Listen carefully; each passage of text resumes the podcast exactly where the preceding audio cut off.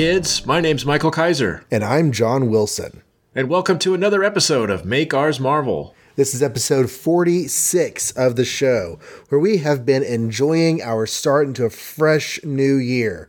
We have one of my new favorite characters showing up, we have one of Mike's new favorite characters showing up, and today we have um El Toro. None of those.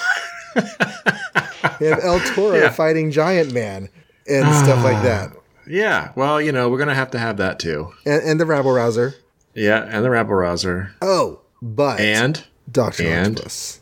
that's right. So at least one out of three. And hey, you know, who's to say the other two aren't good too? Let's find out. Let's find out. Um, so first up for today's episode, we have Tales to Astonish number 54, and that's my baby. And this is Yay. just to say, this is finishing out the first week of January, um, which Right. is January 3rd, 1964.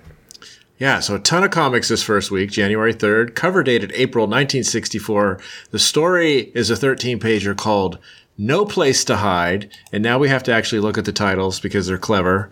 And I'm not going to say darlingly written, I'm going to say daringly written by Stan Lee, dramatically drawn by Don Heck, and deftly lettered by Art Simek, um, the deadly tyrant of Santo Rico, El Toro. Uh, so let's see. This one starts out with Jan walking around the uh, Giant Man Wasp base, um, and she wants to go on vacation. And Hank wants to ignore her completely, as usual, because he's listening to the news about how some evil tyrant named El Toro has won the election in Santo Rico, which is normally a very democratic state, but for some reason, this red barbarian was voted into office, and now he's like the ruler of this little small country that they made up. No, no, no. The Red Uh, Barbarian's that other guy.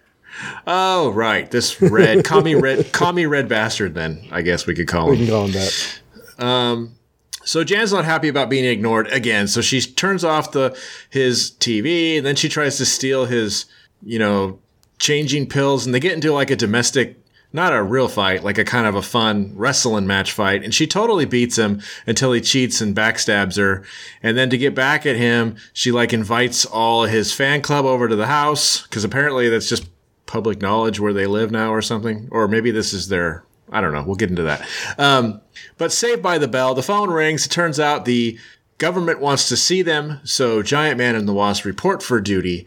And the government tells them that they think that El Toro won the election, uh, illegally or, you know, by foul means or something. So he want, they want Ant-Man, I'm sorry, whoops, Giant Man and the Wasps to go over there undercover and see if they can figure out what's going on. So they do. They fly over there like his husband and wife. They're dressed in plain clothes. Um, Hank decides that the best idea right before they enter the airport is to stuff all the, uh, you know, transforming pills into the Jan's purse to hide them from security. But of course, the El Toro now has a bunch of like, you know, lapdogs and police in his pocket, and they're all looking for for any signs of suspicion. They find that highly suspicious and immediately go to arrest both of them. They grab Jan. All she can ha- all she can do before they take her purse is throw one giant pill, one giant capsule to Hank. He takes it. He turns into Giant Man and he tries to rescue Jan, but attacked from behind, uh, El Toro kind of rams into him and knocks him down so hard that he basically like I guess passes out for a little while because when he wakes up, they're all gone. And now he's kind of stuck as Giant Man because he has no other pills. So he's this huge, uh, essentially like bullseye because El Toro and his goons come back to try and catch him. Um, even though he's giant, he's not bulletproof, so he has to run a lot. He sort of like stumbles over cars and fruit baskets and hits bunch or hits telephone wires and crashes through bridges. And all the people of Santa, whatever the heck this place is called, like tattle on him anytime they see him because they're scared of El Toro. Eventually, he hops a train and gets away. Um, and then he uses his old school Ant Man device. He still has the Ant Man theme stuff going on, and he talks, has one of the ants look for the captured wasp. Of course, the ants find her. He takes a couple ski boats over there, one for each foot, and talks to her. They have her tied up on a ship, and so he's looking through like the porthole, and she manages to like, or he like manages to find her purse and take all the pills out, and then he shrinks to Ant Man. He in turn frees her, and she shrinks to Wasp. The soldiers are like, "Hey, where'd she go? Let's go look for her." They jump in a car and they're driving around. Little do they know that Giant Man is now Ant Man, and the Wasp are on the shol- soldiers' shoulders. Wow, say that five times fast. Um, so they kind of like escape for them, essentially, their transportation. And once they get out, he turns to Giant Man again, and El Toro's there, and he's like, Oh, well, I knocked you out once, I'll do it again. But Giant Man's like, No, you knocked me out by hitting me in the back like a coward, but now I'm ready. And he kind of just like parts his legs, and El Toro flies pat underneath him and through a window and ends up like hanging on one of those uh, Marvel patented flagpoles, kind of like nerd style. And he's like, Oh, well, my people will free me in a second and then I'll get you. And Giant Man and the Wasp are like, not really, because while you're hanging there, we're looking through all your papers and we easily found like evidence that you bought the election and cheated. And we're going to toss those papers down into the crowd. And of course, the crowd does not like that. And they go, ah, oh, we hate you. And now that you're weak and hanging off a flagpole, we're going to kill you and stuff. And Giant Man and Wasp shrug and they're like, yay. I guess we solved that problem. And they go home and they shake hands with the government and then Hank complains about how he's tired of traveling while the Wasp is still bent on taking a vacation. So you're saying an overbearing, overweight, obnoxious leader bought the election with red votes, and the people didn't like it, and um, they had a new election because he was a traitor to the country. Yes. Yeah. Yeah. Yeah. Okay. I yeah. just thought it Does, doesn't apply here because lots of people like El Toro here. But anyway. um, okay. So I'm going to get my one significant bad out of the way first. Okay. It's been no secret that I have not approved of how misused Jan has been in this series. Uh huh. Um, and this, the superheroing aspect of this story is not much better. Jan does not really get to be the wasp in this. She throws one pellet to Henry but one might argue that she actually causes his problem for the rest of the series more than helps. And then she's a damsel in distress for the rest of the book and has to be rescued. Mm-hmm. So I would like to see more from Jan. However, up until page six, when she gets you know captured, she has to get. She actually gets to be a person in this one, and like interacts with Henry and does lots of you know stuff in their personal life. So at least she's yeah. a character in this issue. Yeah, and it's been a while. Like the last time that happened was probably when they had to fight that jazz guy. right. And they went to the restaurant or the club. It, feel, um, it feels like it has been some time since we actually had some quality Jan screen time. I know. We really should have made a Make Ours 80s Marvel podcast because I feel like she's going to be a damsel in distress for a good while. Yeah. Yeah. Oh, well. Well, this series is only going to go six more months. No, no, no. That's oh. not true. Hulk shows up in six months.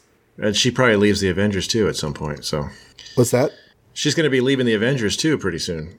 I say soon, yeah, but I, it'll take us three years to get there. But yeah, it'll be a while. I, I misspoke. The the Hulk shows up in six months, but Giant Man continues to go for a while after that. Okay. Okay, so um, the story opens with a pretty great scene between them. Uh huh. Um, I like the banter. Uh, yeah. It feels like they're getting into sort of a domestic sort of married pattern. And she totally wins the fight. She does. Which I thought was cool. Like, they're getting it's not a real fight again. I just want to clarify because for those of you who've read the Ultimates, they actually do get in real fights. Like here, it's not domestic abuse. It's just we're wrestling around and we're superheroes. Right. And also uh, the, the one big major event that everyone knows about from their life. Nothing like that. No, no. But she like out outmaneuvers him with the shrinking and the growing business, and the only reason, the only way that he ultimately wins is he waits till she turns her back on him, and then he like lassos her legs and knocks her over. That sounds like domestic fun. This dirty but anyway, pool, Henry. Yeah, dirty pool, bad form. And do you think Henry is always big now? Like maybe he likes it too much because he's big when she comes in. Like they're not doing superhero stuff. He's just really large in the lab. Yeah, he could be addicted. It is weird. Although I'm amazed at how often he shrinks still, because in this one he shrinks to save himself. Yeah, we went through a phase where they like didn't shrink at all, and then Jack Kirby's like, no, no, no, he can still shrink. That's still cool. And Heck's like, oh, okay, well, we'll keep doing that then. I mean, it makes sense. If you had the ability to shrink and grow, why would you not do both? If you know, right? Depending on the situation. I also thought that maybe he was always big because like it was really hard for him to be big at first. So like he's just kind of getting used to it, and Hey, that's a cool idea. the more he's big, the more he can practice. Yeah, he could still only do 12 feet here. Yeah, we haven't seen him get bigger than twelve feet yet. That's that's that's the highest he's gotten. Which is funny because I want to say, like, when you read modern comics and they flash back to like early Avengers stories, he's gargantuous. Well, there's that one scene from Marvel, right? Yeah, that Uh, for Marvels. instance. Yeah, but even other things like I don't know. I don't. I remember. I don't remember this twelve foot limit. It's not that impressive. 12 feet is big enough to step easily over a full grown person. Right. Like I don't know. It would be cooler if he could grow the size of buildings and things like that. Anyway, Right. so what's with this? F- they keep doing the fan thing, and I was waiting for something to happen with that, and it kind of didn't. It just went nowhere. It was just obnoxious to Henry. Yeah. Um, I don't know why they're so hell bent on us knowing that he has fans, but they keep doing that every issue. Well, that brings up the idea of their secret identities, right? Yeah. Like, I thought they had those. They appear to not have them anymore. Well, he did smash out of his house in giant man outfit the first time he tried to grow big. Maybe, so maybe, maybe that was it. maybe the head headcanon there is that he just kiboshed it at that point. And we had now- the um, we had the fan club dressing up as his villains. Mm-hmm. Um, and they they didn't go to his house though. I thought they went. I don't know. No, they went to a gym he was training at. Right. And this may not be his house either. It's like a laboratory. Maybe he has multiple locations or something. Oh, this could be know. his lab. I feel like we've seen before that his lab and his house in Jersey are two different things. But regardless of where they are, they're not wearing their masks. Um, no. They're just and you would think you would think as a superhero you wouldn't want anybody to be able to find your lab either right. if you had a secret identity. Like people don't just hang out at the Batcave getting autographs This is true. unless you're Robin. They call him Anyway. Giant Man and they prefer the Wasp, and she says Lover Boy. So the fact that they're romantic must be publicly known too. And when was the last time we saw him like working as Hank Pym for money or something? You know, he used to do things for the government, like inventing things or stuff. So maybe he's just full time superhero guy now. Maybe. Well, no, this is this this is a job. We want you to go to Santa Rico as tourists. Oh, but you're saying doing sciencey things. Well, he used to like I can't remember the issue now, but I mean, he'd had like he was always inventing something random, and it was always uh, on consignment for somebody, you, and you assumed that's how he got money. Right. And now he's never Hank Pym. He's like Giant Man. And yeah, when does the government suddenly call Giant Man and Wasp to deal with problems? That was an Iron Man thing. That was an Iron Man or a Thor thing. They've called Don Blake. I guess, I guess it's just a Or Don. Blake has volunteered at least. Yeah, maybe they just are all about you know uh, grabbing up superheroes, any superhero at this point. Did you notice the weird phrasing on page five? That middle panel. We want you to go to Santa Rico as tourists and see if you can unearth any evidence of a communist plot. Then report back to the Organization of American States. What? Which organization is that, sir? You know, the, You the, know. the United States of America. That's the Organization of American States. The states with Americans in it. Right, right. Hey, but how about the next panel? They they they reference Ian Fleming, which is nice because Right. that's what I've been reading that for the last three years. So At this point, he's had two movies. yeah, I should have looked up what his what book would be in 1963. I didn't, I, or 64. I forgot about that. I think by the time they're doing movies, most or all of his books are out.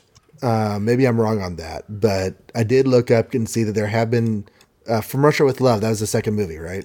That was the second movie That came out sure. in uh, October of '63. so this is January of 64. But they were probably working on it around the time that the second Bond film was either coming or had just hit. So On Her Majesty's Secret Service came out in April 1st of 63 and then the next book would be You Only Live Twice which was March of 64. So this is in between that those two books. Okay, okay. There's only 3 more to go and then you're right he's done after that. So well, I was just kind of amazed cuz like I didn't I was never sure how popular Ian Fleming was. I mean, obviously popular enough to make movies, but did just your re- regular person know what an Ian Fleming book was? Well, probably the movies popularized the books a bit more. Yeah, that's what I always figured. So So, um, but I thought this story was a nice shakeup. You know, we've teased this book before for not really using his size changing powers very creatively and like trapping him at 12 feet tall and forcing him to deal with it. I thought was, you know, it was a new new thing they hadn't done before. It, it was pretty fun. Yeah, it was nice, and it and it also illustrates the fact that as Giant Man, you know, I I still feel like maybe there's more negatives than positives when it comes to this power that he's using. He does seem to run into a lot of troubles as while he's Giant Man, just as a result of being so big.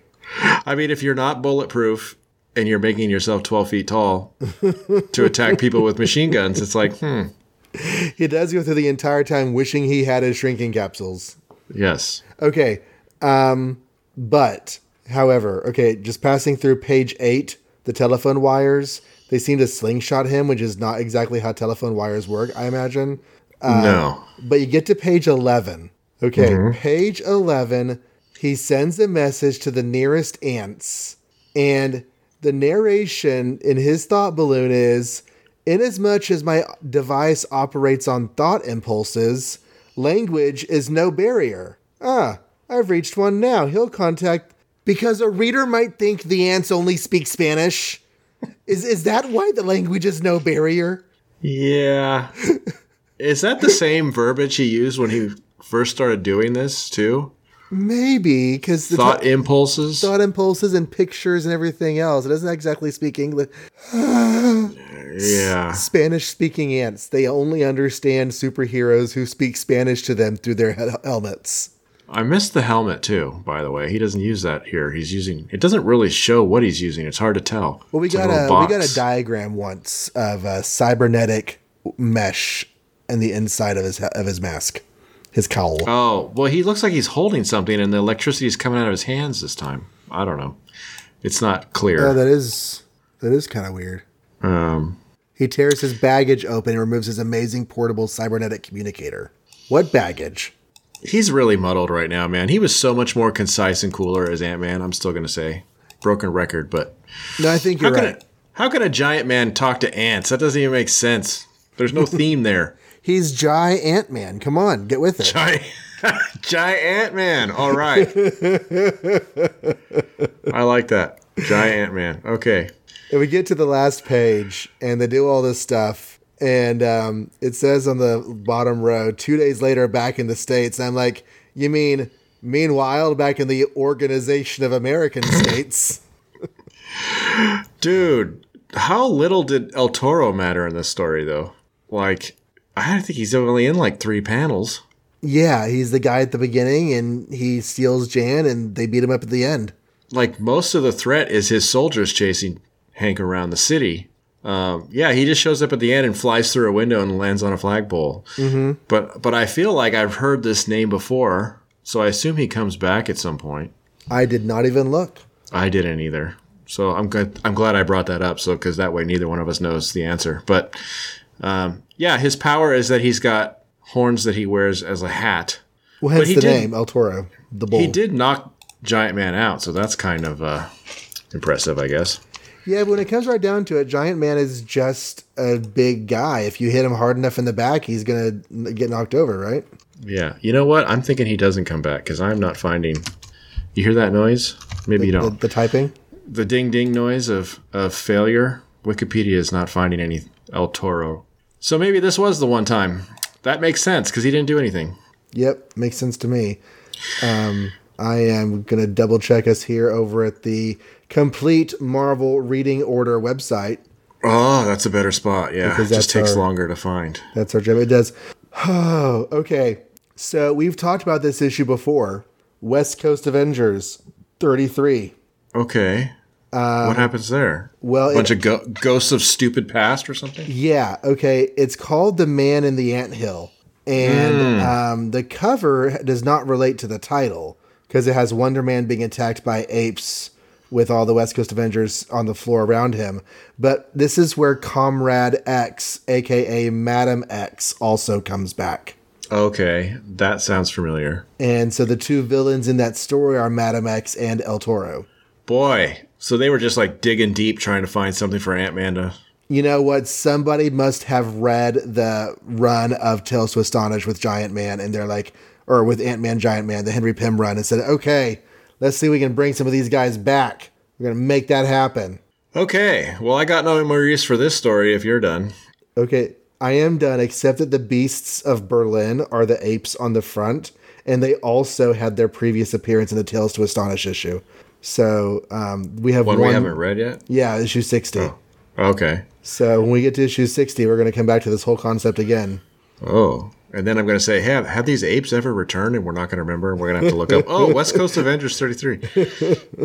Okay. Well, we're not done with the s- with the issue. I should say we're done with the story because there's actually two stories in this issue that I get to cover. The second one is the Wonderful Wasp tells all again. She's been doing that lately. She does like a little uh, you know, sci-fi story, much like The Watcher does in that other book. This one's called Conquest, and it starts out with Hank asking her to go on a date, which is actually pretty awesome. Um, but unfortunately, she can't because she's babysitting her girlfriend's son, who just I don't know was in the hospital or something. Um, she's in her full wasp outfit, so yeah, there's there's more uh, of the whole they don't have a secret identity thing. Um, and she tells him a story about the future in space and this guy who ruled this planet. And he's like, Yeah, everybody's happy and peaceful under my reign, but you know what? I'm not getting enough attention. I don't have enough greatness attached to my label. How can I get that? Ooh, I know. If you win wars, then you make it into history books. So I'm going to just find a planet to destroy and build an army and go attack. And so he did that, and everybody was kind of happy to go along with it. And these poor, uh, uh, I don't know what they're called, and it doesn't matter. Yeah, they get defeated essentially, and they surrender. And he's like, "Yay, this is the greatest moment of my life." And at first it works. Everybody's like, "Hooray! Long live His Highness!" And they're giving him props and stuff. But then eventually he realizes the downside of conquering another planet is that you know they need help now. They need food and they need money, and they're they're taxing the resources of his own people. And suddenly everybody starts getting soured on this idea that they went to war with you know this other planet in the first place. Like, dang, now we don't have enough for ourselves, and this sucks. It's horrible. Boo! We hate our king. And so the story ends with him going, "Doe, I should have just you know remained normal and boring." And here I go trying to to look for glory, and instead now my people hate me. And so cuts back to the wasp, and she says, "Did you have any questions about that, Timmy?" And he said, "Yeah." How come your wasp wings disappear when you're normal sized? And she looks to the camera and breaks the fourth wall and says, "Kids." Yeah. And by the way, I forgot. This was dreamed up by Stan Lee, scribbled and sketched by Larry Lieber, finished in India ink by Sol Brodsky, and lettered and bordered by Art Simek. So there you go. We covered that one. So you mentioned it in your synopsis. and My only note really is why is she wearing her costume to go babysitting? Yeah. Like before she was going to orphanages and and veterans hospitals as like a celebrity, but now she's at her girlfriend's house. I don't know. Maybe because that's how she got there. She flew over there. And you mentioned that he was asking her out. I guess it's been a little while since he asked her out because she says, You finally decided to ask me out tonight. Yeah. And the finally in there implies that it's either, it implies it's never happened, but we're going to go with it's been a while because we know it's happened. We know it's happened because of Avengers? Um or when did it happen? Oh, no, she dragged him out that one time. That's all I remember. Well, we saw them dancing in a single panel in, a, in an Iron Man issue or something like that. Iron Man versus the Angel. Yeah. Yeah. Yeah, we com- we commented that like like five unexpected thing happens in that issue Right. that doesn't happen doesn't happen in their own books, and that was one of them that they were actually out on a date.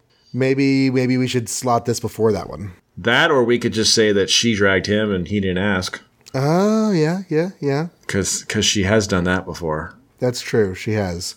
Um, but otherwise, you know, these are just the same old thing. It's the same old thing. Now, if you had the original comic, mm-hmm. there was a house ad in this that I just want to mention. We don't usually spend a lot of time on the ads, but here comes Daredevil, the man without fear, gets an advertisement. Mm. In the sensational Spider Man tradition, Dare hyphen Devil, the oh, most oh wow! the most darlingly different, I'm sorry, daringly different Oh, superhero as only the mighty Marvel Comics group could present him, destined to become the smash success of 64. See what the shouting's about. Get your copy today. Yeah, I don't think it was true that he becomes a smash hit in '64, but eventually, Eventually. for sure, yeah, he definitely lasts. That's fun, and he's in his yellow outfit. Right. The um the it's one of those where they have the title logo and then just like a big old uh jaggedy text box covering what would be the cover. Either because they don't want to reveal the cover or also possibly because they have not yet finished the cover whenever this was done. Seeing as the cover's all white and I know what the real first issue looks like, I'm going to say the latter. Yeah. But it's funny that it the logo says Daredevil with no hyphen, but then the hype is Dare Dash Devil. Right. And the character that he's kind of sort of maybe a little bit of a ripoff of was Dare hyphen Devil. So Was Spider hyphen Man, you mean? no, I mean the the first the the, the deaf Daredevil. Oh, okay. Yeah. I haven't read Daredevil 1, but I've heard that it's very Spider Man like. So I guess we'll find out. No spoilers. Uh, Yeah, no Schnick. spoilers. I, I will not say anything. Schnicked or Wilson. You know he's blind, right? Oh, man. Okay, so that takes us over to Strange Tales 119. And a different week. In a different week, Right. we have finally transitioned to January 10th for these other five books. So there were a solid five superhero comics in the first week and five superhero comics in the second week. God, can you imagine only having 10 Marvel books a month now? I would totally collect them all. Yeah, But unfortunately, it's more than 10 these days. you get the entire, and it, and some of them are bi-monthly, so you don't have them all every month. But you get the entire Yeah. spread for a buck twenty that month. Yeah. Now it's like 30 a week. I don't know. I'm just guessing. Even in 1964 money, a dollar and twenty cents for an entire month of comics doesn't sound like a whole heck of a lot. No. Sure, it's more than $1.20 now, but like, is it more than 10 bucks now? 10 bucks for your entire month of comics? Yeah. Even 20 bucks. This is why we need time travel. Okay, so we do need time travel. Rabble, rabble. This is one is the rabble rouser and his startling mesmerizer wand. I'm tired already. All right. Here we go. And the the, the credits are boring. Written by Stan Lee, drawn by Dick Ayers, lettered by S. Rosen. Even they weren't enthusiastic about this story. No. Okay, so evidently the torch has been like having temper tantrums. And you read this and you think that it's going to be come out, oh no, he's just misunderstood. But no, the torch has been having temper tantrums. And there's one guy who's been like standing up on the soapbox in the crowd saying, The torch is having too many temper tantrums. Listen to me. We got to stop him. He's too powerful. What if your children tried to emulate his stunts and set themselves on fire? Um, and he's getting all these people roused up against the torch. Well, then our old friend Spider Man comes along and says, Hey, I think I'll go be friendly to the torch and, and see if I can figure out what's been bothering him. Why has he been having all these temper tantrums? Hey, torch, what?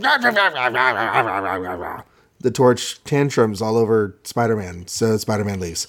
Um, then um, when he's the one day when the torch is flaming around, the police are like, "Hey, torch, you got to turn your flame off." Uh, the city council's decided to pass an ordinance. You can't just go flaming around without permission. And Torch is like, "What? You have to get a Fantastic Four permission to use their powers now?" And he flames off and flies away. Uh, and then he's like, "Well, crap, that was losing my temper, and now I'm going to be a wanted man. I just resisted arrest on a police officer."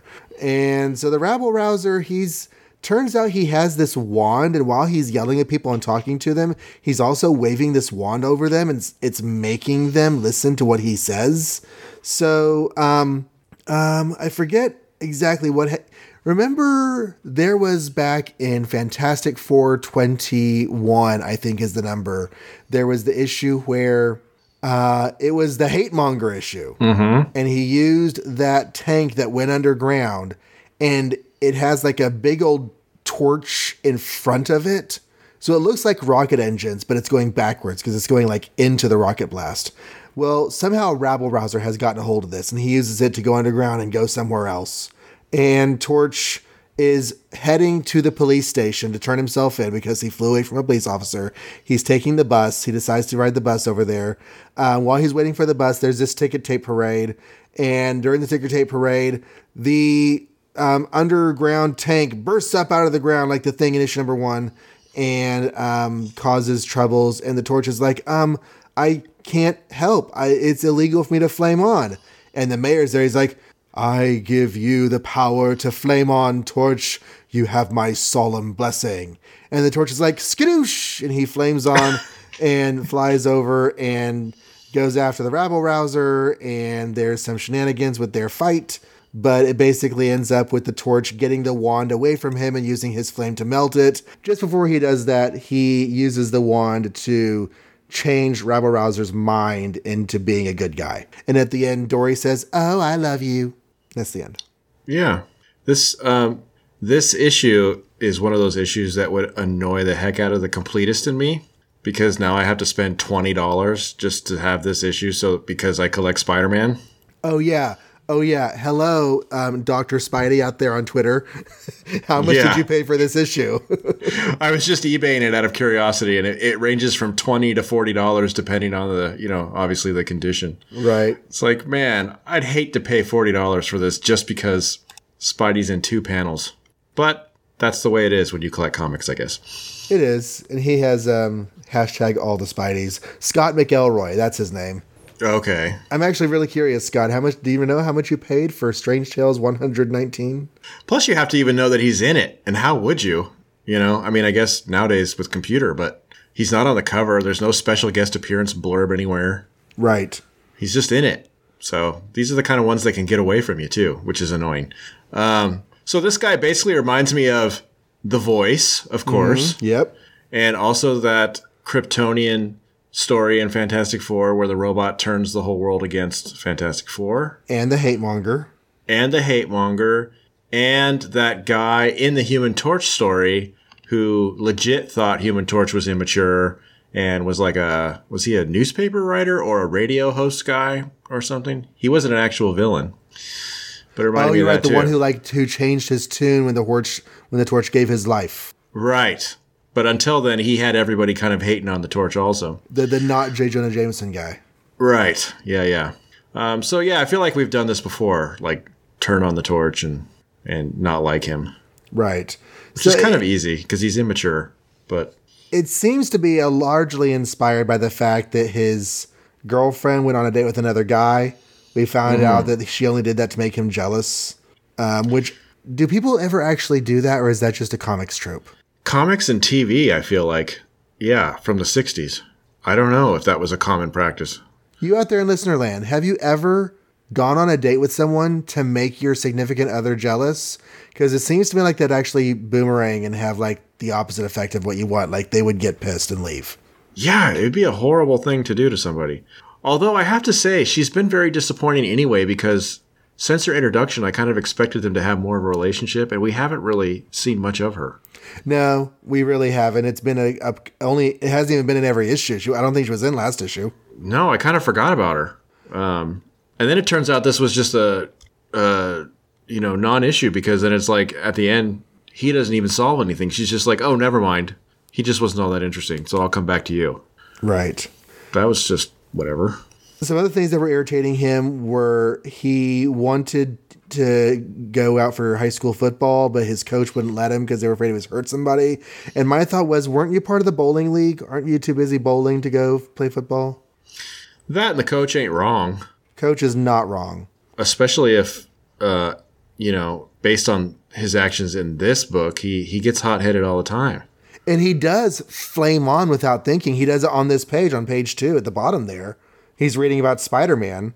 And I actually really like this because, like, we get Spider Man on the next page. But even if we didn't, Spider Man's influencing the story and his presence in the universe is influencing Torch's life here. And I like that.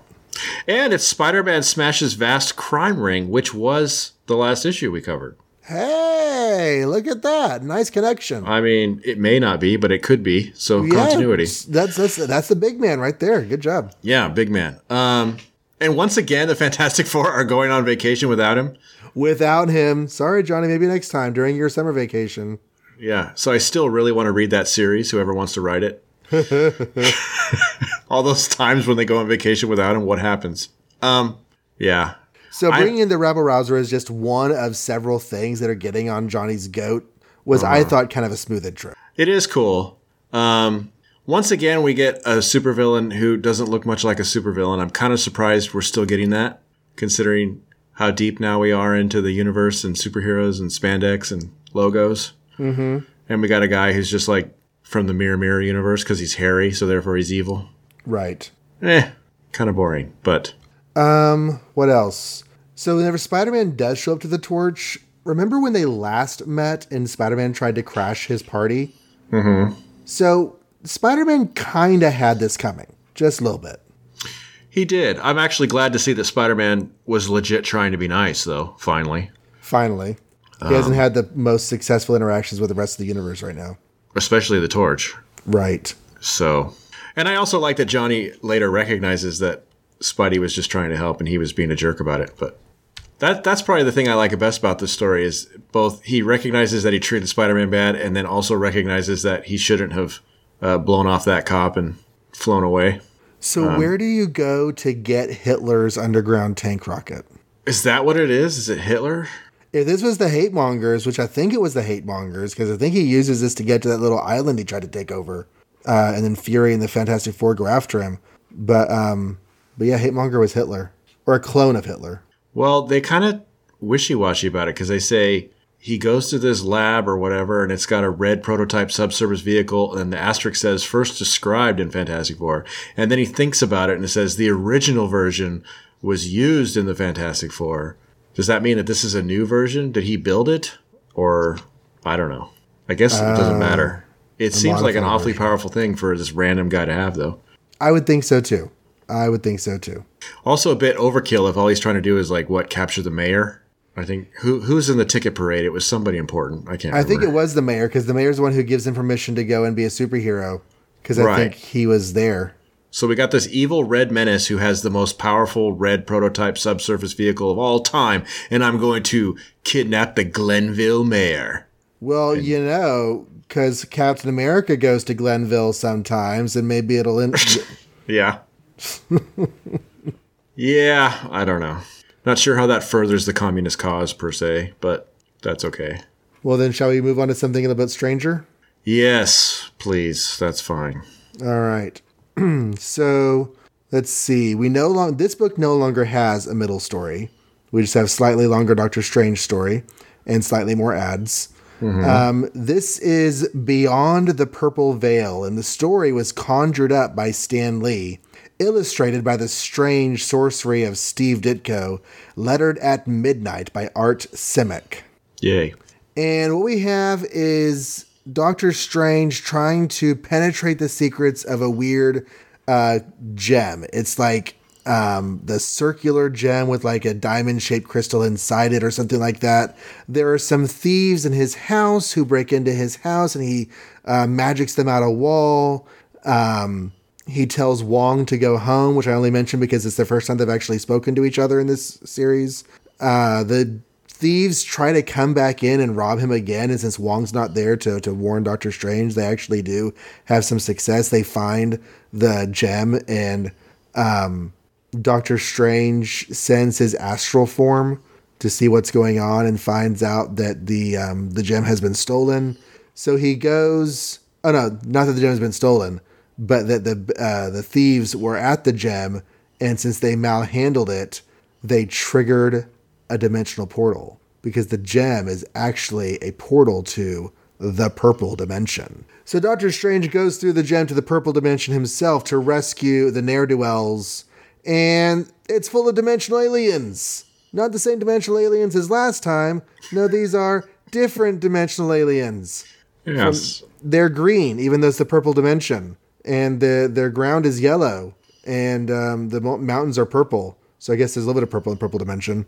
Um, Doctor Strange um, gives his own freedom in exchange for the thieves, so the thieves get sent back to the regular world, but he gets enslaved. And then he uses magic to burst his bonds. And then he and the leader get into like a Deathly Hallows wand match with each other um, until the leader is out of energy. And it's like, I can't go on. I can't go on. And Doctor Strange is like, Yeah, I couldn't go on either, but I'm so glad you quit because uh, that means I won. So he goes back home. Yeah. And uh, I think at the end, the denouement was that the thieves gave themselves up to the police. They did. And uh, he was all, the cop was all like, they said something about a weird purple dimension. And Doctor Strange's like, that's crazy. That's that, Those that's, guys are weird. that's bizarre. I continue to be impressed immensely by Steve Ditko's art in these stories. Uh huh.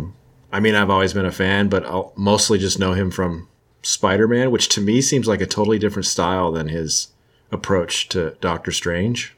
It's cool, man. It's just like I don't know. You could tell he really loved this whole magic, uh, you know, black magic, sorcery, creepy stuff. Yeah. Yeah, it's really good. And Doctor Strange has a great look to him. Um, page two, the bottom left panel, it's heavily inked, but it's a really, really neat image. Yeah. Um, It- it's a lot of neat shorthand. I don't know how else to explain it. Like the way the guys get come back to our world through the purple. They're just like in this purple mist cloud thing, and then even the last panel of this story where it's basically just black with that that um, very symbolic or um, I don't know what the word is. Very iconic uh, window of his, kind of just casting light on him. It's neat, neat stuff. Yeah. But story wise, eh. Yeah, it was a little Repetitive better than I expected from the title. I, I enjoyed it more than I expected. It still was not a whole lot. Um, I had three notes, Okay. and two of them I put into my um, synopsis. Okay. Of course, I did forget to mention that we do love Doctor Strange, and we do love his performance in the Marvel Cinematic Universe from Benadryl Slumber Nap. Right. Um, that goes without saying. Right. But Wong has been around since almost the first issue, but he's just been like a person in the Has he been Wong? I don't think he's even been Wong. Okay, so Like- this is the first Wong. When the guy, I think in the very first story, comes to him to ask for help with his dreams, the assistant answers the door. Mm-hmm. But this is Wong, and, and Doctor Strange tells him, I don't need you anymore tonight. You can go home. Which makes me wonder, makes me think about Downton Abbey and how, like, all those servants actually, some of them live other places and they come in to do the work, which is kind of weird. Well, he does just say you're dismissed. He doesn't say go home. So maybe Oh. he lives there. He does maybe live there. Page six, the second panel, we get just the tiniest tidbit about Doctor Strange that we didn't have before. Okay. He says, I vowed to the Ancient One that I would oh. aid Oh. all humans. And I was like, okay. I didn't know that was a part of your thing. I didn't know that like vowing to aid all humans was like part of your shtick. That's definitely a first. Um, but I don't think he's contradicted that at any point so far. No, and it, it's pretty typical superhero standard, you know, but it just hadn't heard that from him before. Also, this scene reminded me of your complaint about Thor last time we talked about Thor, Okay. where you said like, you know, there's one thing to be honorable and another thing to just let someone walk all over you and you know take over the world and not So- do anything about it. Doctor Right? Strange keeps his vow and is like, ah, No, but he doesn't. That's what's cool. yeah, for like two seconds. And then it's Yeah. like, nope, nope, never mind. He's like, I promised to take their place, but I didn't promise I'd remain a captive. And then he just completely frees himself and takes on the bad guy, uh, which I thought was neat. On the bottom of that page, he says, I promised to take their place as a captive. I made no promise to remain a captive. Now, though you have me shackled, our battle really begins. And Yeah. Keenan and I have been watching Dragon Ball Z. Uh, oh, well, perfect. And the phrase, now our battle really begins. Um, that basic idea is used so many times in the first couple seasons of Dragon Ball Z. It's like, now the fight's really going to start. Yeah, and then on page seven, they're both shooting fireballs at each other. Right? That's Hey, very Dragon. Ball. Yeah. We just beat Frieza for anyone who cares. Okay. We got You're, you're, the, you still have to get through like Cell Yeah. And Majin Buu. That's good Yeah. stuff. Today we watched the first Garlic Jr. Returns episode. All right. So it's all new to me too. I, I, I never watched a single second of Dragon Ball Z when it was on the air. Is he enjoying it? He is really enjoying it. I think we all we both agreed the Frieza saga was a bit too long, Oh, yes. but um, other than that, it's been fun. They do like their long, sa- long sagas, but I think it's just so long because it was just like one note. It was just let's fight Frieza. Let's fight Frieza this way. Let's fight Frieza this way. Now we're Yeah. gonna fight Frieza this way. And now oh, Goku's yeah. here and he's gonna fight Frieza. And then Goku fights Frieza. And then Goku fights Frieza. And Goku fights Frieza some more. But now he's a Super Saiyan and he's gonna fight Frieza. And then they fight. You know, it's just, it was just yeah. there wasn't enough variety to the story. Yeah, well, we'll see what you think of the next couple series then, because that sounds fairly similar. Well, the purple dimension does show up again a few times, but not many times. And like every time it shows up, it's been a long time since it was last used. So I kind of like wonder why different writers decide to bring out the purple dimension again. Yeah, considering you could just apparently make up any dimension you want whenever you want and put whatever kind of person you want in it, I don't feel like this dimension in particular is more interesting than the last one. Right. So you just whoever I don't know. I I read these and wonder why something took and something else didn't sometimes because every cover right now is this is the most greatest sensational villain of all time, the rabble rouser, you know? And we know he's not. But then they say the exact same thing about Doctor Octopus, and we know he is. So it's like So it's when the hype sticks, it's like, oh, well, that. I guess if you throw a dart enough times, Yeah. it will hit something eventually. yeah, everything is hyped, so they're not predicting anything. But like in some alternate dimension, Doctor Octopus is boring, and everybody loves the rabble rouser. So who knows? But speaking of Doctor Octopus, Speaking of Doctor Octopus, it is that time, sir. I get to cover your favorite character, Dun, dun, See what what we should have done is is traded. I should have had Avengers four, and I I could have traded you Amazing Spider-Man eleven. But let's not get into doing that because that just gets confusing. Um, this is called the Turning Point. It's Amazing Spider-Man eleven, as I said, also January tenth. Cover dated April nineteen sixty four, and you better believe they're going to have creative credits because the credits are um, um, um, I can't find them. None but Stan Lee could have written this epic tale. None but Steve Ditko could have drawn such gripping scenes. Lettered by Sam Rosen. that seemed kind of mean. Anyway, Although it occurred to me at one point, the letterer is the one who writes all this stuff on there. oh, true. Maybe he just didn't really care. Um, okay, so we open up with Peter Parker being morose, which I know is unusual. Um, he's upset that Betty disappeared last issue and never came back. If we recall correctly, Betty left because she was, ah, who cares? She left. We'll find out in a second why. Um, he hears on the radio while he's being morose something that makes him more morose, and that is that Dr. Octopus has served his time um, being in jail from whatever he did in that first issue Try to take over a nuclear plant.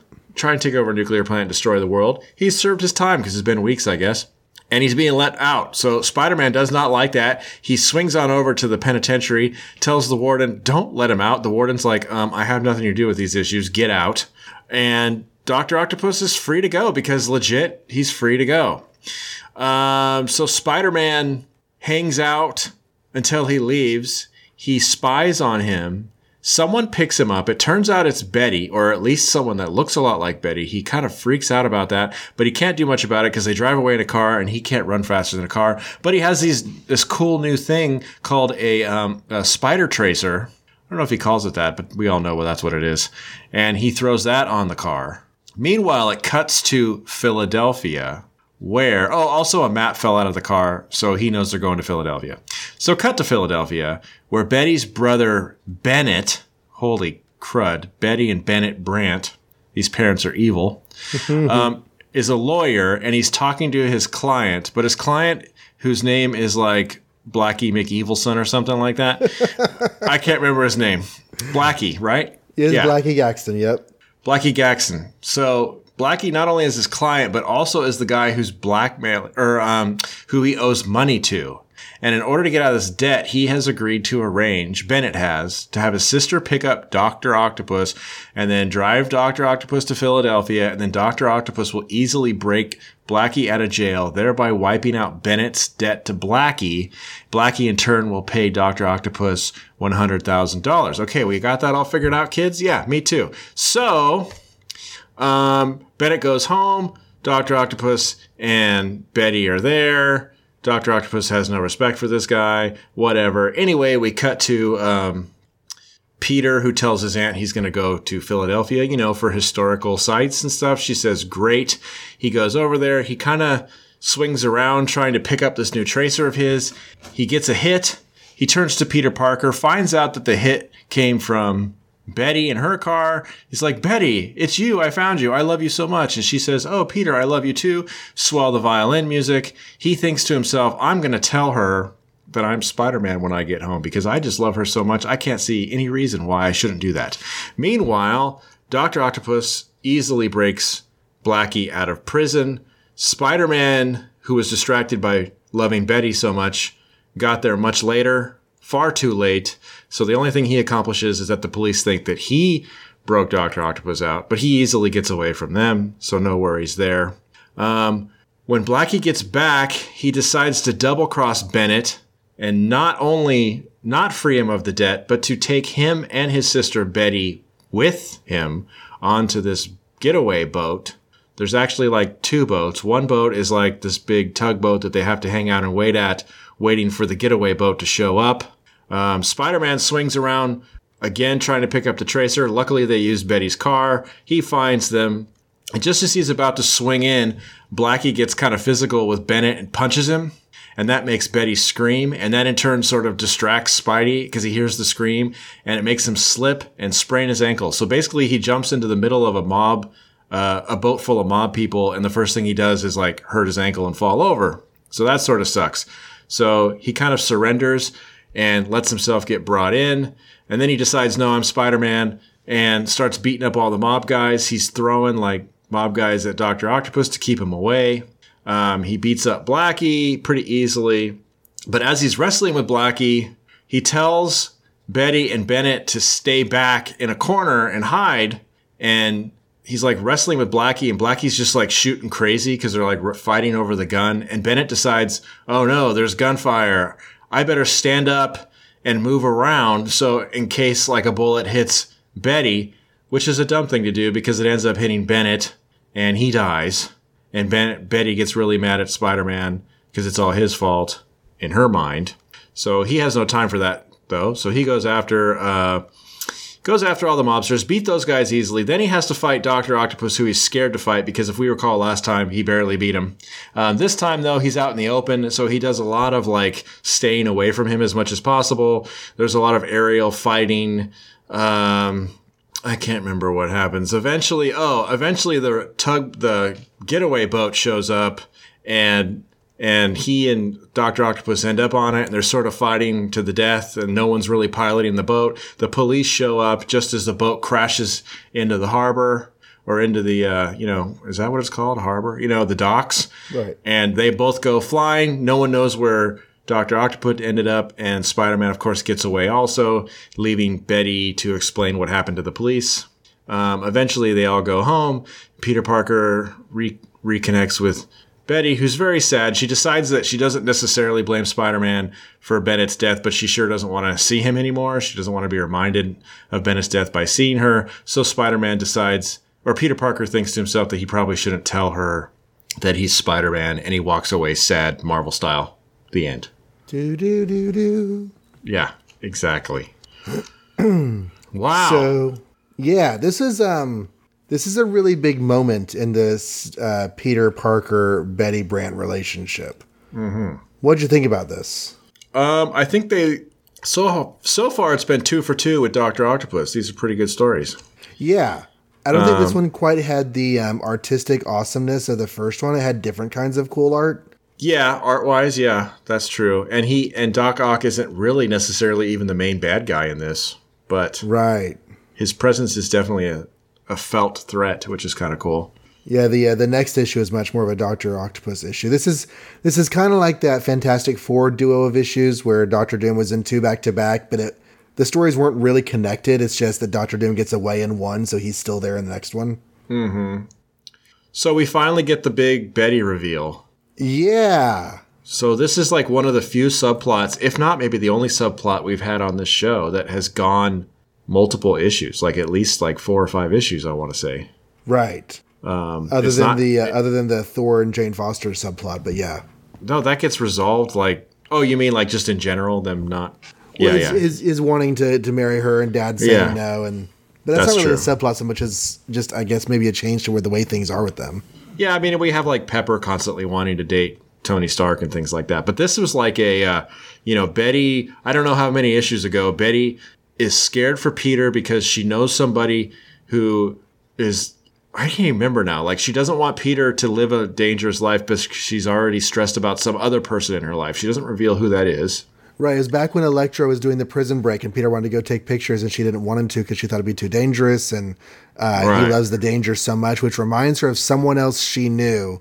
And at the time, she also is like, "I never told you why I dropped out of high school." Okay, yeah. So there, there's that, that. part doesn't really seem to tie into this, but the person in her life. Right. There's that dangle. And then and later in the last issue, someone she knows owed money, so she tried to buy, borrow money from Big. What's his name? Uh, what's his name? The big man. Yeah, Big Man. I wanted to say Big Head, but that's the mask. Um, So she tries to borrow money from Big Man, presumably to help her brother, but again, we don't know who. So now it's finally revealed. She has a brother, and he's apparently a deadbeat who's constantly getting in trouble and owes money. But here's my other question Does she really have a brother? What? Because, um, just go with me on a little journey here. Okay. All right. Go with me to uh, page six. Okay. Page six Bennett walks in. Dr. Octopus is accosting Betty. Bennett walks up to them. Dr. Octopus smacks him around. And then Bennett finally takes Betty into a, a rather darling embrace. Mm-hmm. And um, I just wonder, I just wonder if there might possibly could have been some miscommunication between artist and scripter on this. Meaning, I mean, because obviously in this story he is her brother, but meaning like that's not what the intention was originally. Yeah, like in the Yeah. script, yeah, he's her brother. But like, does the art say the same story? And could he just be an ex lover and it worked just the exact same way? Right. Could it be that Betty does not want to tell Peter about this very important boy or man in her life that she's been trying to help? Um, and maybe the man loves Betty, but Betty's not sure if that not, Betty hasn't committed to the relationship, but she was enough of a commitment to want to help him out with the money situation. You know, there's there's so many ways that the words could have been put not put on the page that I just think it's important because because I don't know. Ever since I noticed that last panel on page six, I've had a hard time thinking of them as brother and sister. Well, and it, uh, whatever, that Electro issue, when she thinks about this person that was always in danger and she doesn't want to worry about Peter that way, that did not sound like a brother. Right, and that could be why she dropped out of high school. You're right. Maybe this is an ex-husband. Yeah, it would work better, probably. It might. But alas, it's not, I guess. Yeah. Unless this is code. Who calls him brother? Oh, Peter does. He must Yeah, I know. mean, throughout, throughout the issue, he's her brother. I mean, you can't get around it with the writing. right, right. But um, I mean, Peter recognizes her as her brother. So he must know what her brother looks like or something. Anyway. oh, that's Yeah. weird. Yeah, that makes more sense. But um, but just you know, just head canon possibilities inside. Um, we do get the first spider tracer in this, which I thought was pretty neat. Yeah, he's been reading some Batman comics. He has been reading some Batman comics, and I, you're right. I don't think he calls it a spider tracer in this. No. I was trying to quickly decide what he called it, but transistor. Oh, boy, they love that word transistor circuits. Uh, small portable receiver. That's the other thing. He doesn't like traditionally these things trigger his spider sense in a certain way, but in this issue, he's got this little portable receiver that he has to have slung on his shoulder when he's. And that's the way that Ditko always draws it. Ditko Okay. always has it with the um, the device, and it may be something as simple as the next artist forgetting how it's supposed to work. Because when Ditko becomes Romita, it's spider sense triggered Okay. immediately. Which is cooler. Well, I don't know if it's cooler, but it's less cumbersome anyway. Well, see, I don't usually like electronics tying to his spider sense, but for some reason in my mind, the spider tracer gets a pass. Because he invented it, and so he figured out a way to make something trigger his signal. Yeah. He calls it a little gizmo. He really doesn't call it anything. Yeah, his his spider he calls on page seven a little electrified spider, and this is his trait. This is his receiver. So it's, he has no handy name for it yet. No. I really like Doctor Octopus's plainclothes looks throughout this issue. The the hat and coat that he has getting into the car with Betty, I really really like. Um, I don't know. It's just it's just a neat look for him.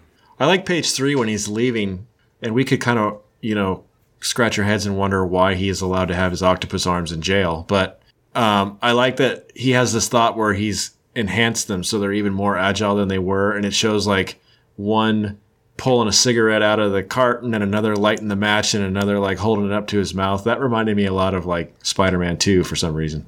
Like Yeah. just these arms taking care of him. At this point, they can't remove the arms from Doctor Octopus. They mentioned that in issue three, uh, oh. and so at, at this point, he still has he's never lost his arms. Okay, so they just put him behind a really thick steel thing and hope he can't get out. Yeah, because in, in later in later comics, like separating from him from his arms so he can't break out of jail. As soon as he gets his arms, he's he's busting out. So the idea that he's even staying in jail with access to his arms is kind of weird. Well, he does say something like, "I knew that if I just played good behavior, they'd let me out. And he's not wrong. It's only been like a day. Yeah, I, I was thinking about that. The um, the last time we saw him was issue three, and issue three came out oh like eight months ago, nine months, nine months ago.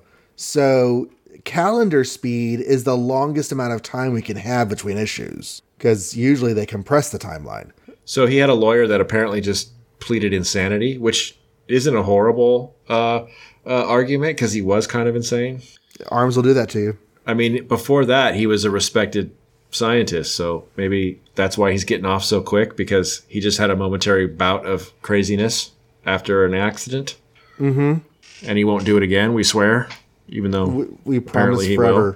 Well, yeah, because here's the thing: he goes from like he goes from a scientist who had a bad day to like gangster who wants to become a crime boss.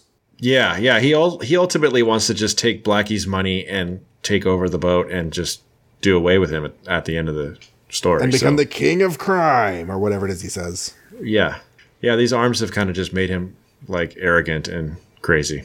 Right. Um, it is only about two hours between Manhattan and Philadelphia. They're pretty close. All that stuff in New England is all close together. Um, But- you live up there, he- you could take a train to get anywhere. But he does take a plane, which suggests to me that he's not as broke as he thought he was. Or does he? Oh, he takes a plane? A jet from New York lands at the Philadelphia airport, or did he just like jump on the back of it? That's probably Oh. what he did. He can't afford a ticket. He probably just stowed away. Yeah, he can't afford it. That's really interesting because it doesn't specify that he hijacked or that not hijacked, but like hitched a ride on the plane. It doesn't It show. it. implies that he took a plane ride. Why would you take a plane ride from Manhattan to Philadelphia? If you're broke all the time, especially. Well, the train takes you there. Oh well. yeah. Anyway, it's cool that he, he's in another state again, though. Mm-hmm. He gets out of New York a lot. He was in Florida in issue 6 Mm-hmm. Okay, okay, okay. So we get to page six, and Dr. Octopus is yelling at Betty. So, you don't think Dr. Octopus is good enough to talk to you, eh? You haven't said a word since we drove from New York. And I'm thinking, okay, two hours with Otto in the car. Like, what do you think he tried to talk about? Here's here's a list of suggestions. Are you ready? Uh huh. So, where were you when you heard about JFK, huh? oh, oh, did you hear about that new Doctor Who show over in England? That'll probably come to nothing. Children's rubbish. Yeah. I, I hear that second James Bond film was pretty good. Did you Did you see it? N- no, no, you didn't see it. Okay. Do you think the fugitive will ever find that one-armed man and prove he's innocent? I mean, how many towns can he drive through or walk through? Anyways, so those are my suggested. And after two hours of this, Betty's like, "Oh my god, please." Yeah. That uh that whole scenario is kind of weird. Like having her pick him up. I guess. I don't know. I guess if that's the whole blackmail business. Yeah. Have I said on this show how much I love The Fugitive? No. I've been watching it. It's it, it, it literally started this season in the comics that we're reading. So I started watching it because I was I had the pilot on tape as a kid, and I, I saw the movie and I saw the pilot and I really really liked the pilot. And now you can watch them all on archive.org. Oh, really? Yeah, it is solid character drama in the similar format as Incredible Hulk and Quantum Leap, i.e., mm-hmm. the setup of the series is just an excuse to give you some characters to tell a story with, And to help people every episode. and it's really good. Cool. I've only seen the movie. I've never seen the show at all. So that'd be interesting. It's it's not that it's not about his flight because it's surprising how much the drama of his flight and the de- pursuing detective comes up. But each episode is more about whatever characters and short story they're telling for that episode. Yeah. But um, if you if you can dig that anthological storytelling, that's not like a uh, must go to every episode to continue the story type of thing. It's it's really good story drama. Archives.org. Archive.org, yeah, just do archive.org, archive.org. search the fugitive, and they've got all the videos of the episodes up there. Wow. That's cool. More to marathon. Jeez. Right? Um, okay, yeah, we talked about the relationship. Um, I did I mean, go ahead. I did write some stuff down about Betty. Okay. We've talked about how the relationship with Betty and Peter has grown naturally. It's grown organically. Uh Um, they've slowly gotten to like each other. They've had a couple of spats and talked through their difficulties. And I think they've avoided a lot of comic book relationship cliches. And I feel like this is another good example. Page eight. Mm-hmm. Betty got upset and Betty fled. But unlike with Jane Foster, Peter caught up to her and they talked about their problems. She realized that she was being upset, maybe a little irrationally, and maybe she just got caught up in her emotions or whatever, but she decides to open up to Peter about what's going on, and they get closer as a result. Yeah, that was a good scene. And and him wanting to tell her he's Spider-Man, that's totally the next natural step. Yeah, and the first girl he's wanted to do that to. Right. Well, I mean, we're, we're only, uh, you know, so many in, but Yeah. So I, I really like this. Um, it's of course expected that he's not going to be able to tell her that he's Spider Man. sadly, no. Yeah. But again, that's done through like drama and tragedy, not because of superhero stereotypes and rules. Does she ever find out? Um, I don't think so. Okay. I don't Yeah. think un- until until he unmasks in Civil War, I don't think she knows that he's Spider Man.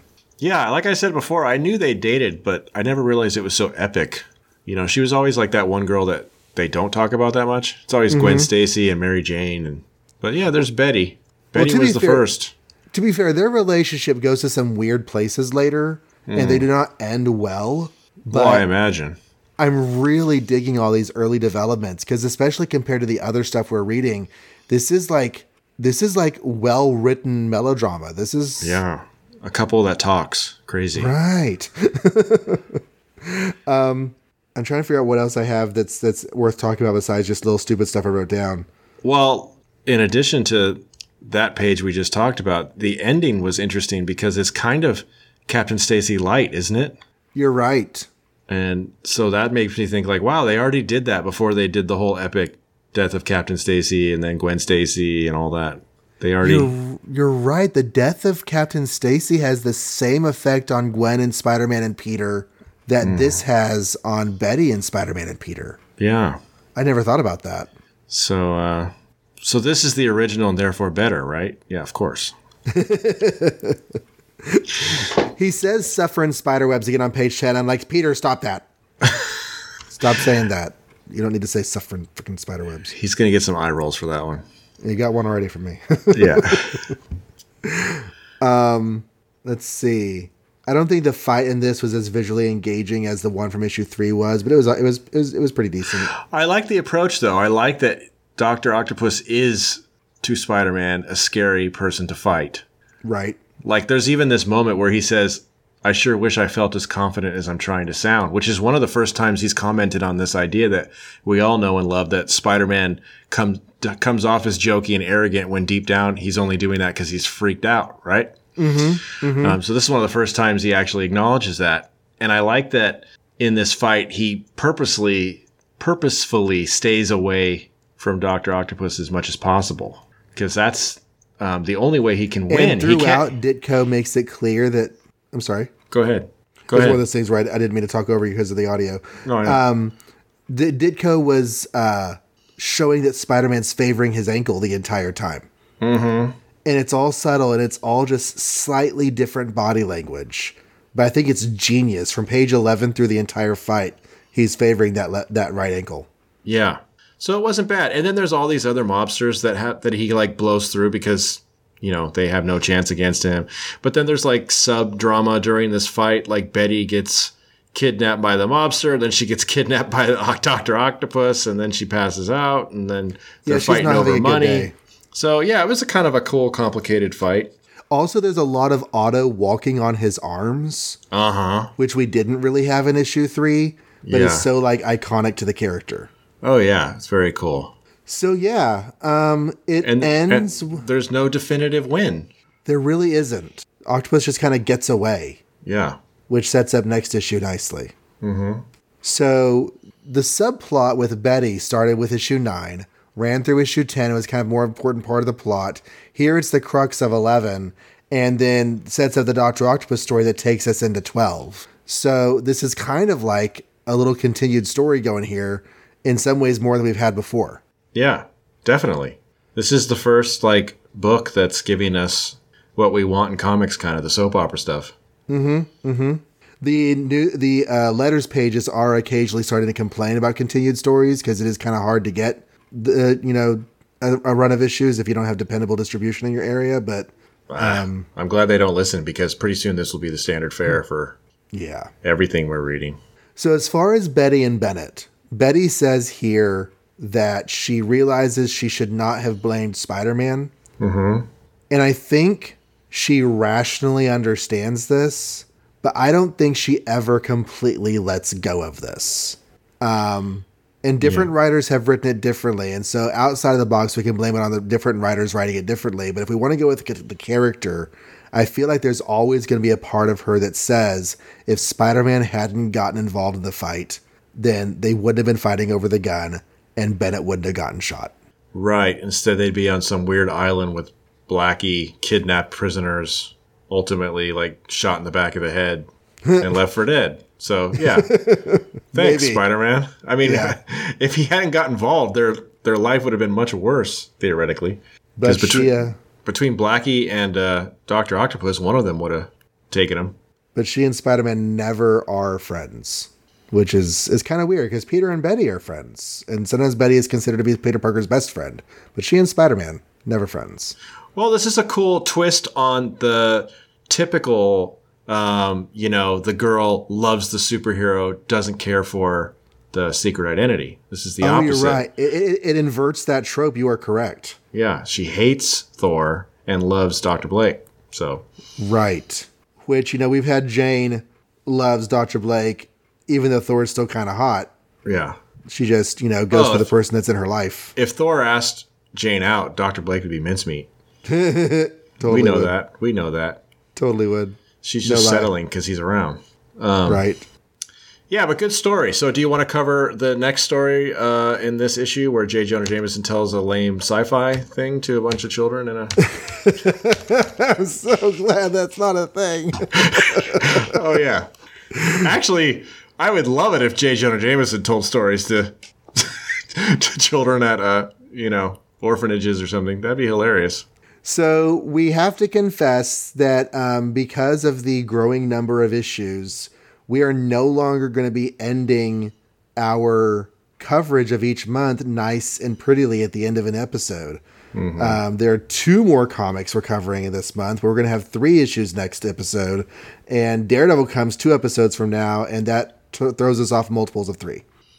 It was fun while it lasted, but you know It was nice while it lasted. that just means we're getting more books, which can also be fun. Daredevil, kids, that's going to be exciting. Yes. Is that like our only big deal coming up? Oh, Hulk is coming back. Um, Hulk is still six months away. Oh, so never mind. So Daredevil's like the big deal coming up, and then I think that's it for a while. Back to status quo. Yeah, we have the debut of Captain America. We have Daredevil coming in. And yeah, I think that might be it for a while. Well, good. I'm more looking forward to Daredevil. No more big shakeups for a while.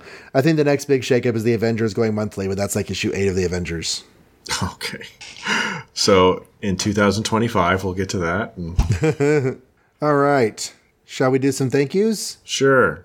Well, I'm over on the um, on the Twitters, and I think the last person I thanked was it's Wanda time because that's the Twitter account where I'm talking about the different adventures of the Scarlet Witch.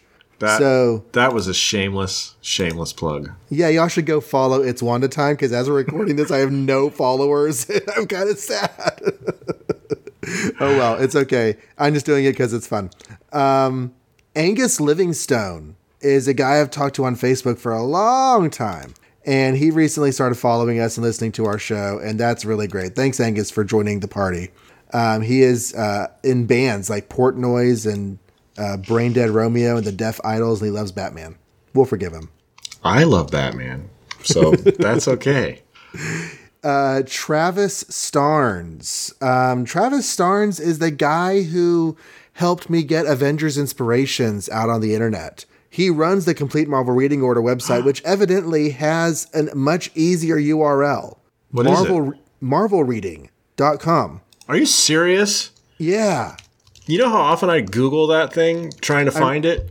I'm reading his Twitter handle right now, and I'm like, I didn't know MarvelReading.com was a thing. It totally works. That is so much easier. I should also point out there that it's the Marvel Reading Order was the first one, but oh no, this man.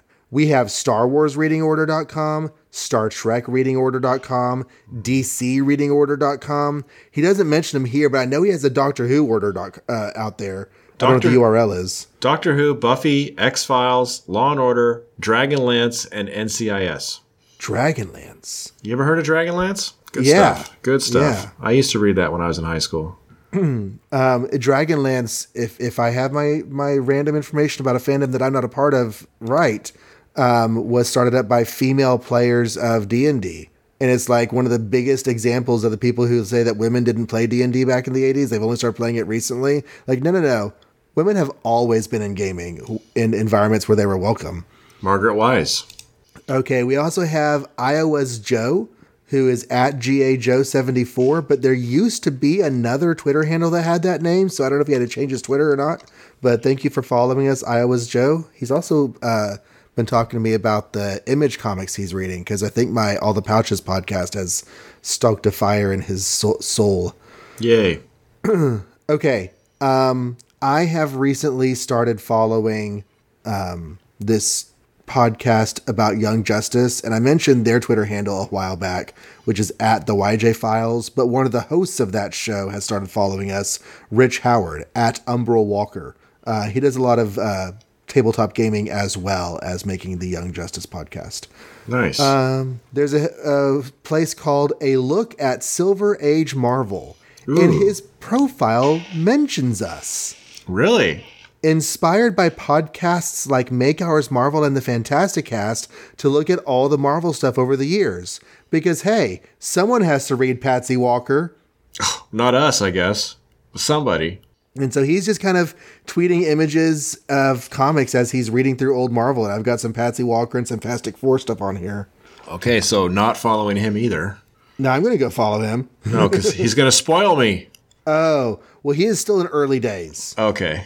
It looks like he just started with the entire the entire bookshelf of August 1961. Fantastic Oh. Four one and everything else that was out that month is where he started reading. Nice. So that's pretty neat. I'm gonna go give you a follow as soon as we're done here. Um, and Aquaman Shrine Nice. is now following us.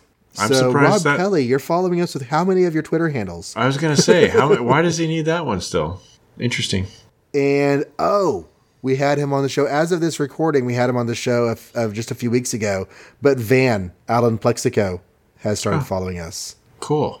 So y'all should go read his book, uh, Vegas Heist, and check out his other 15 novels that he's written. And follow him if you really, really, really, really, really, really, really like Auburn football. Because he'll post about it. But he's also got the White Rocket podcast and OHMS Oh, yeah. pod. And The occasional nerdy thing he posts too, but really Yes. likes that football. so those are all the Twitter uh, follows we've gotten recently. While I bring up the Facebook lights, want to tell them where they can find us? Find us at makeoursmarvel.com, the one stop website that hopefully has all the links you need for your RSS feed, our RSS feed, I should say, or our iTunes link, or Android, or Stitcher, or whatever else you can think of. You'll find all our episodes listed there. Um, and you'll find a contact form you can use to write to us or write to us at podcast at makeoursmarvel.com. And we occasionally do mailbag episodes where we read your letters and talk about them. And we have gotten Facebook follows from Joe Crawford, Christopher Adam Reese, Abel Padilla, and John Peter. So thank you to all of you for liking us over on the Facebooks, liking the page. Um, we always appreciate uh, Facebook shares of our episodes, Twitter retweets of our episodes. That helps guess get us the um, the podcast into the eyeballs of your followers and your people. So um, thank you very much for helping spread the word of the show.